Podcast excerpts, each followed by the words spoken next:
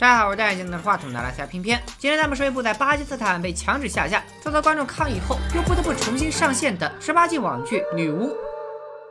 当初这部剧禁播的理由也是相当的离谱，既不涉黄也不涉暴，仅仅因为涉及到女性饮酒、穿着不够保守，还有说脏话，就触及了巴基斯坦官方的底线。没想到我们的巴铁居然敏感到如此地步。故事一开始，只见四个女人被抓进了警察局，一位是贵妇阿珍，一位是名媛大波浪。一位是前杀人犯痕姐，还有一个爱好打拳的小柔。他们四人来自不同的阶层，是如何凑到一起的？又因为犯了啥事儿被抓了进来？别着急，咱们这就开讲。我们的女主角阿珍曾是一位叱咤风云的大律师，后来嫁给了政要，当起了全职主妇。阿珍有三个孩子，还有一个优质的老公。她每天的生活就是照顾孩子。这天，阿珍像往常一样伺候孩子们吃早餐，稍后还要为老公收拾行李。阿强感谢的亲了亲阿珍，没想到孩子们趁机起哄，说着说着还产生了口角，一来二去，二儿子的碗摔破了。阿强瞬间严肃起来，他拿了一把扫帚让二儿子收拾干净，之后又严厉的教育了他们几句。虽然没有发火，但阿珍知道阿强生气了，搞得自己也颇有压力，因为在某种意义上，这是对阿珍没管好孩子的指责。阿珍开车送孩子们上学时，让仆人喂自己吃巧克力。儿子看到这一幕，忽然有些不服气。平日里妈妈不许他们早上吃巧克力，现在却一个人吃起来没完。阿珍却说：“我是你妈，等你肚子里蹦出来仨孩子时，你也可以为所欲为。”女儿却从妈妈的话里发现了滑点。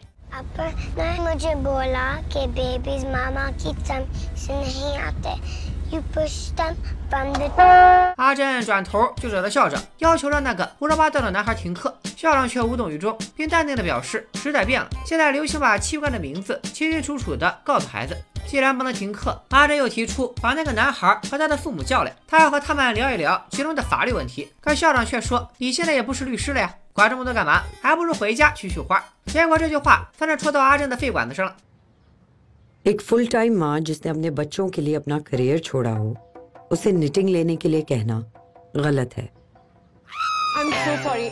I'm really so sorry. I don't know. Crazy bitch. 回到家后，保姆也劝阿珍，好在学校没有起诉，要控制你的愤怒，不要让他控制你。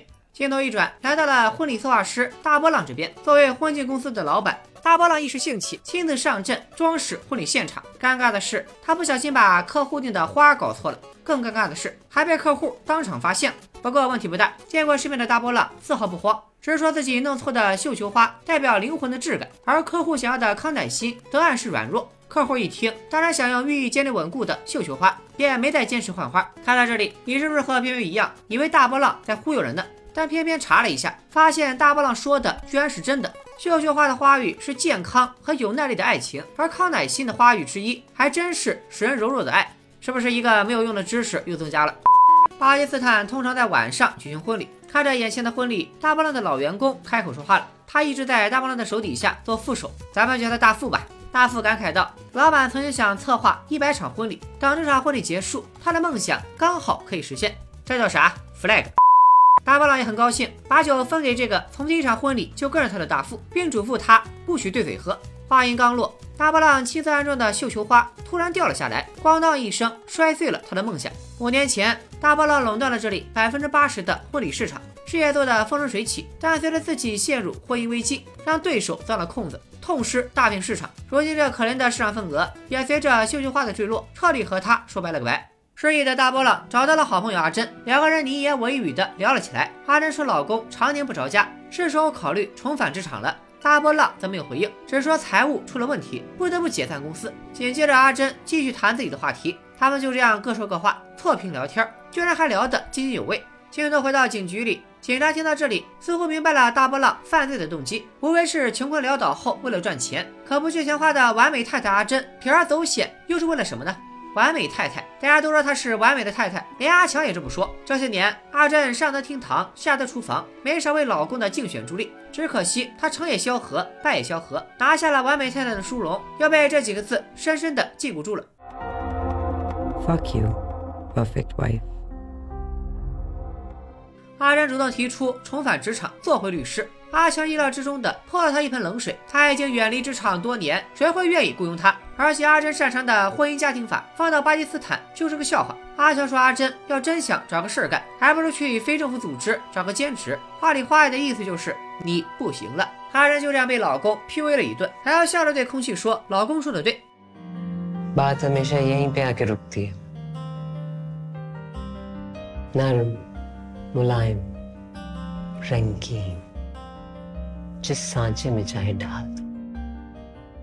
阿珍睡觉的时候，听到老公的手机在震，她拿起手机一看，黑屏，手机没有任何动静，可是震动的声音还在继续。难道说阿强还有另外一部手机，藏着什么小秘密？又仔细听了一会儿，确定了声音是从密码箱里传来的。犹豫了片刻，阿珍想要装作无事发生。就在这时，手机再次震动起来，阿珍这才想办法拿出了手机，并偷偷用阿强的指纹解开锁，里面的内容让他大吃一惊。看完以后，他冷静地把手机放回原处，然后按下了照片打印键。阿珍究竟发现了什么？咱们先按下不表，镜头再次转换。小柔刚戴好头巾，准备出门。临行前，忽然被爸爸叫住。柔爸非要让弟弟跟着小柔，自己才放心。小柔说他已经捂得严严实实了，还让弟弟走在旁边，在路上看起来很丢人。可是柔爸不敢那套，说破大天也要让弟弟陪着他。小罗也不是吃白饭的，他支开了见钱眼开的弟弟，获取了片刻的自由。别看小罗的名字很温柔，但骨子里一直有股反抗的劲儿。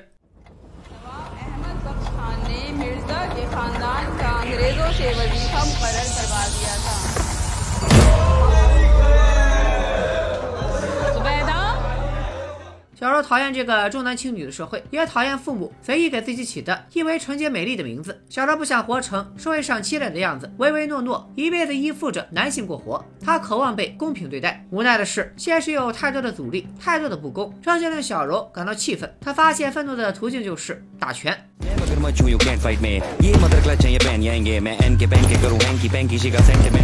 咱们之前说过，进局子的一共有四名女子。现在我们来介绍最后一位登场的主角——韩姐。韩姐人如其名，人狠话不多。她杀过人，也坐过牢，如今出狱了，和小楼家住在同一个筒子楼。但韩姐的犯罪经历让她成了社区里的众矢之的，没有工作还遭人嫌弃。韩姐不仅失去了生活的希望，只剩下一张照片，还让她有点念想。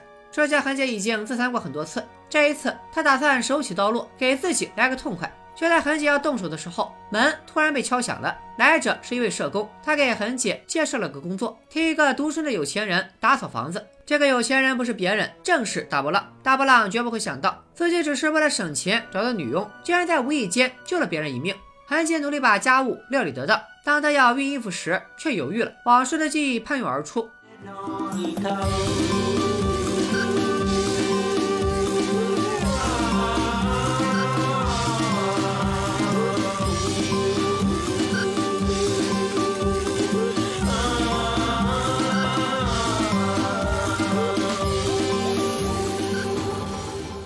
难道当年韩姐杀人就是因为孕妇的时候被人猥亵？思来想去，韩姐还是过不了心里那关，直接和大波浪说自己不能熨衣服，大不了扣钱。爽快的大波浪毫不在意，还要送给韩姐一些旧衣服。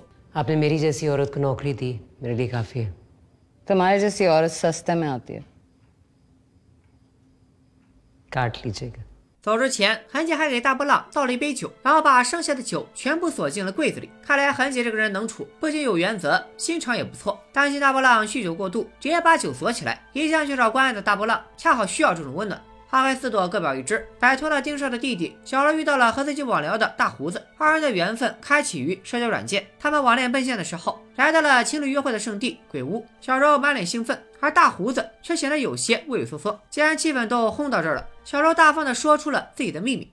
मैं बॉक्सर बनना चाहती हूँ बॉक्सर हाँ। जैसे मोहम्मद अली 巴基斯坦远比我们想象的要保守，他们认为女孩子练拳击有损妇道，这要被别人知道了，还要笑话父亲没有管教好孩子。所以现实中，有的女生练着练着拳，会被突然找上门的父亲强制带走。直到2016年，巴基斯坦才首次派女拳击手参加国际赛事。但大胡子听后并未觉得不妥，反而认为小柔很酷。他也说出了自己的爱好，喜欢黑别人的账户玩。哎，我看行。仗着有点黑客的天赋在身上，他经常偷看别人的历史记录啥的，以便之后有话可聊。社恐的另类自救了属于是？小柔刚回到家，柔爸就从他的包里翻出了拳击手套。原来小柔为了买拳击手套，给弟弟的保护费没有交够，弟弟转脸就出卖了他。柔爸知道以后怒不可遏，嚷嚷着要解开小柔的手机。在弟弟的神助攻下，爸爸看到了大胡子发给小柔的腹肌照。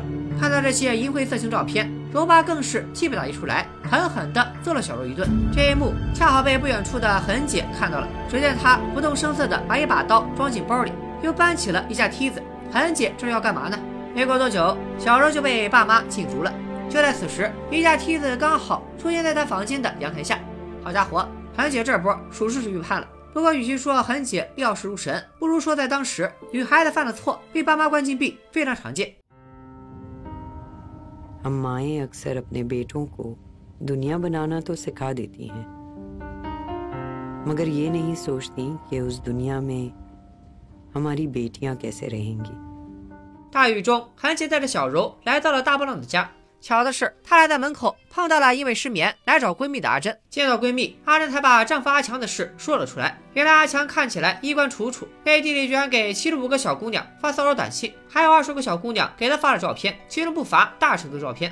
好家伙，合着阿强才是时间管理大师。 阿仁对自己的人生感到失望，不仅一直被蒙在鼓里，还认为自己的孩子长大以后也不会好到哪去。都说上梁不正下梁歪，估计儿子也会跟阿强一样到处聊骚，然后欺骗妻子。而女儿很可能就像自己一样被老公背叛，还浑然不知。这种事儿在他们名媛贵妇圈不要太常见。光是最近就有至少五个人的老公出轨了。遇到这种事儿，难道妻子只能忍气吞声，而老公就可以为所欲为吗？大部分情况下，男人都是不见棺材不落泪，没有证据绝不会承认自己出轨。聊到这里，阿珍忽然间恍然大明白：没有证据，我们就给他们创造证据，商机这不就来了吗？就在这时，韩姐过来了。阿珍认真打量起她，韩姐为了教训混蛋，是个能杀人的主。如果让韩姐加入报复男人的队伍，那简直再合适不过。还有小柔，她饱受亲爸的压迫，也是反抗男性和父权的潜力股。随后，阿珍说出了计划，他们可以帮那些遭受不公和伤害的女性收集证据，讨回公道，还能要回一些赔偿金。至于报酬，客户觉得值多少，给多少就完事儿了。大波浪觉得这计划太疯狂，但听到阿珍说一定会赚钱，眼睛瞬间亮了，甚至提出了点补充意见，说他们可以挂羊头卖狗肉，明面上开一家头巾店，偷偷的提供调查服务。 या तो उस रात हमें वाकई किस्मत ने किसी मकसद के लिए इकट्ठा किया था What? या उस कुत्ती चर्च का कमाल था लेकिन वो दिन था जब हम किसी और मखलूक में तब्दील हो गए What else?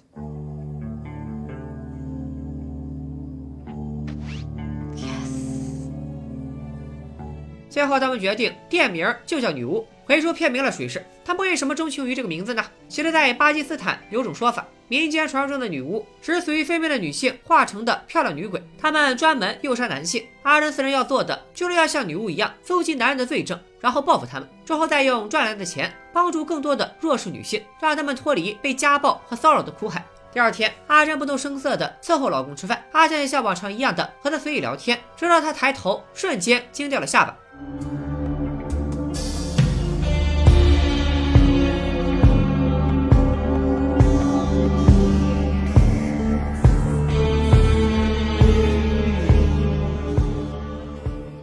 墙上和柜子上贴的都是他聊骚的女孩照片，阿珍还贴心的帮他标注了姓名。阿强一下子慌了，刚想编点什么，就被阿珍打断了。阿珍提了两个条件：第一，分房睡；第二，把他名下控制的商务楼给自己。阿珍要开一家头巾店，而且开店的钱也要由阿强出。作为交换，阿珍对他的背叛当没看见。在外人面前，他们还是一对恩爱夫妻，可以确保阿强的仕途不会被打扰。Are you seriously going to blackmail your husband? मजे का है खाओ 之后，在小柔的介绍下，黑客大胡子也加入了女巫团队。同期加入的还有大波浪的手下大副。就此，初代女巫正式集结。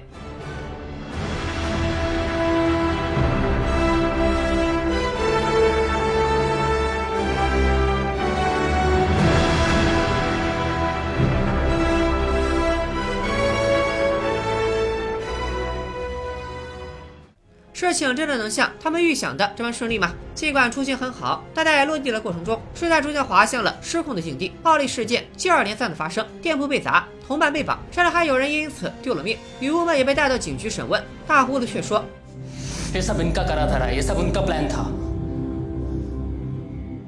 第一集的故事到这里就结束了。剧里一开篇就点明了这集的主题——忠诚，但一开始就展现出了男人的背叛。阿珍被老公骗得团团转，小赵在被贪得无厌的弟弟出卖。在巴基斯坦，男性和女性的地位悬殊。作为一个允许一夫多妻的国家，女性从出生开始便依附在男性身上。咱们之前说过，小赵的爸爸不允许她一个人出门，这是爱女心切吗？当然不是。柔爸爱的不是女儿，而是他自己。再具体点说，是爱她的名誉。在巴基斯坦，家人把女孩的贞洁看得至关重要。女孩要是不守妇道，或者不听父母之命，擅自和别的男子私奔的话，这对他们来说是整个家族的奇耻大辱。此时，家族里的男性角色，比如父亲和兄弟，就可以站出来把女孩杀死，美其名曰荣誉处决。据媒体报道，巴基斯坦每年都有上百乃至上千名女性被荣誉谋杀。你可能会问了，杀死女孩的男性不用承担法律责任吗？答案是不会。因为女孩的亲属多半会为家中的男性出具谅解书，大事化小，小事化了。获得奥斯卡最佳纪录短片的《何种女孩宽恕的代价》里面的女孩萨巴和同社区的男孩相爱，没有听从父母之命去嫁给别人，而是擅自和男孩登记结婚了。结果没过多久，她就被爸爸和叔叔开枪打中，丢进河里了。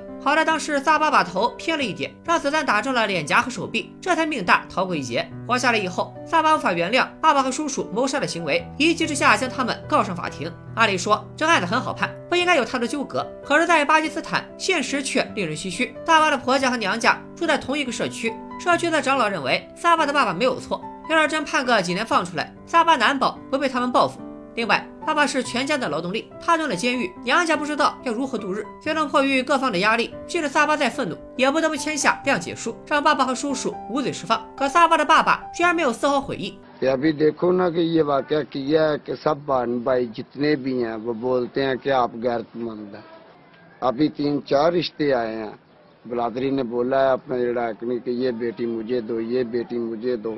साथ नस्ल तक हमारी कोई ऐसी बेटी ऐसा कदम नहीं उठाएंगी इंशाल्लाह ये मुझे फकर है अल्लाह के हुक्म से 听到这里，偏偏的拳头已经硬了。明明是杀人未遂，但在萨巴的爸爸眼中，巴基斯坦社会看来，居然做了一件值得骄傲的事。鲁迅笔下的吃人也不过如此吧？很难想象在二十一世纪，竟然还能发生这种事。 生气过后，咱们说回女巫。小柔的弟弟明明还是个小孩，但你能明显看出来，他的地位比小柔高出不少。这可不是咱们常说的普通家庭里的重男轻女。小柔将来万一私奔了，弟弟是可以站出来一枪崩了小柔的人。所以，即使弟弟个子不高，也可以当小柔的保镖。小柔的爸爸让弟弟盯着他，实际上是怕小柔在外面乱搞，坏了清誉。长期在男权社会下生活，纵使小柔一身反骨，在老爸的毒打下，也不敢反抗一下。在男女权力失衡的情况下，被父亲踹爆的小柔和被老公背叛的阿珍，要如何捍卫自己的权利？他们又要怎样帮助其他女性完成正义的审判？随着剧情的缓缓展开，还会慢慢揭开巴基斯坦更加残酷的社会现实，以及一桩细思极恐的女孩失踪案。如花一般的女子进入娱乐公司后离奇失踪，这背后究竟隐藏着怎样的阴谋？想继续听我解说女巫的话，可以关注我的微信公众号“小兵说大片”，回复“女巫”订阅片片的最新专栏，我将一口气带你看完《女巫全集》。想知道女巫能否复仇成功，臭男人将会被怎样惩罚？那就赶快来订阅吧！拜了个拜。